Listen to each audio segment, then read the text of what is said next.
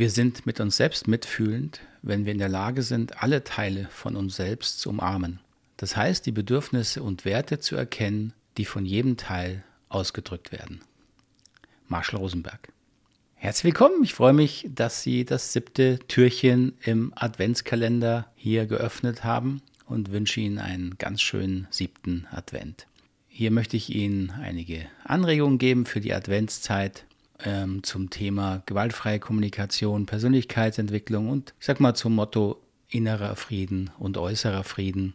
Das finde ich eigentlich ein angemessenes Motto im Advent und wahrscheinlich umso mehr gerade in dieser Zeit im Jahr 2022. Daher dieses, finde ich, sehr schöne Zitat von Marshall Rosenberg. Ich lese es Ihnen nochmal vor und danach ein paar Gedanken von mir dazu. Wir sind mit uns selbst mitfühlend, wenn wir in der Lage sind, alle Teile von uns selbst zu umarmen. Das heißt, die Bedürfnisse und Werte zu erkennen, die von jedem Teil ausgedrückt werden. Marshall Rosenberg war ja sehr klar in seiner Arbeit und auch Intention, dass wir Gewalt in jeder Hinsicht nur verringern können, wenn wir von innen nach außen arbeiten. Das heißt, wenn wir erstmal uns selbst betrachten, auch durchaus kritisch betrachten, wie wir mit uns selbst umgehen, weil wir natürlich so auch mit anderen Menschen umgehen. Und nun ist es ja leider so, dass wenn wir unzufrieden mit uns sind, wenn wir einen Fehler gemacht haben, dass wir häufig uns selbst sehr viel härter verurteilen, als wir das jemals äh, mit jemand anderem in unserem Umfeld tun würden.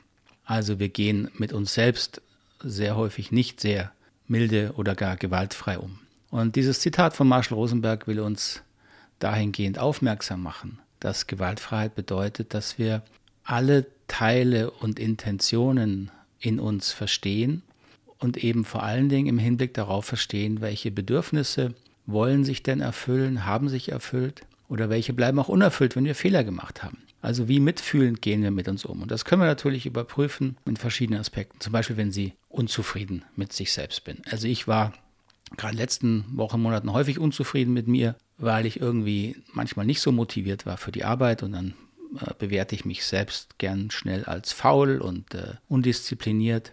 Mache ich also auch.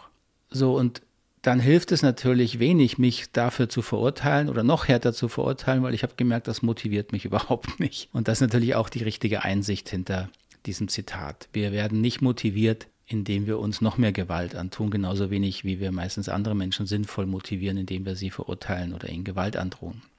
Und jetzt mal genauer hinzuschauen, welche Bedürfnisse stecken denn hinter meinen inneren Impulsen. Und vereinfacht kann man ja sagen, wir haben einen inneren Entscheider und wir haben so etwas wie einen inneren Richter, der dann diese Entscheidung oder Tat be- und häufig verurteilt. Und beide sind sinnvoll und wir können lernen, beide im Hinblick auf ihre Bedürfnisse zu verstehen. So in meinem Fall mit meiner Faulheit ist es natürlich relativ einfach. Also hinter meiner Entscheidung nicht motiviert zu sein, in Anführungszeichen, faul zu bleiben, lieber auf dem Sofa liegen zu bleiben, statt zu arbeiten, noch einen Podcast aufzunehmen. Was steckt da für ein Bedürfnis dahinter?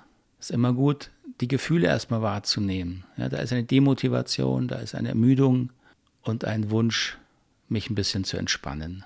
Das ist das Bedürfnis. Ich möchte ein bisschen Ruhe haben, zu mir kommen, nicht fokussiert denken müssen, um ein bisschen in die Entspannung zu kommen.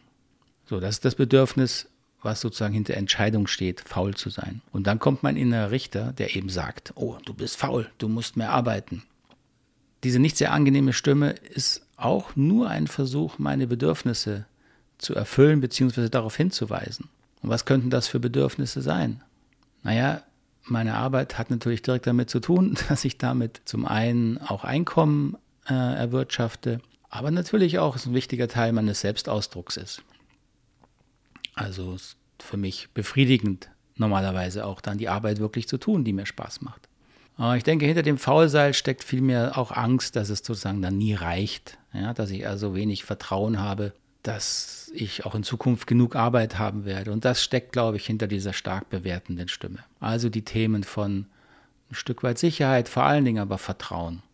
Und wenn ich so mit mir reflektiere und mir das bewusst mache und diese Bedürfnisse wirklich spüre und versuche zu ergründen und zu verstehen, dann hilft mir das weniger hart mit mir umzugehen, die Zeit auf dem Sofa dann auch zu genießen, weil ich dann hoffentlich sagen kann, naja, jetzt wenn ich heute mich ausruhe, bin ich morgen kreativer, hoffentlich, weil ich erholter bin. Und selbst wenn nicht, dann muss ich eben lernen zu vertrauen, auch wenn ich nicht immer topfit bin. Das ist die Art, wie ich versuche, mit Bedürfnissen umzugehen, wohl wissend, dass das nicht immer einfach ist. Aber dieses selbstmitfühlende Mit sich arbeiten halte ich für extrem wichtig, wenn wir uns mit gewaltfreier Kommunikation oder dem Rosenberg-Modell, wie ich es ja mittlerweile häufiger nenne, umgehen wollen und die Methode auch integrieren wollen. Und diese Art der Selbstmitfühlsamkeit können Sie auf alle Bereiche anwenden, wo Sie unzufrieden mit sich sind oder wo Sie einen Fehler gemacht haben, wo Sie etwas verändern wollen, was Ihnen nicht gefällt. Ich sage mal mit Rauchen aufgehören oder anderen schlechten Angewohnheiten wie zu viel Weihnachtsplätzchen essen. Naja, Sie wissen, was ich meine. Vielen Dank, dass Sie dabei waren. Wir sehen uns beim nächsten Adventstürchen wieder. Alles Gute.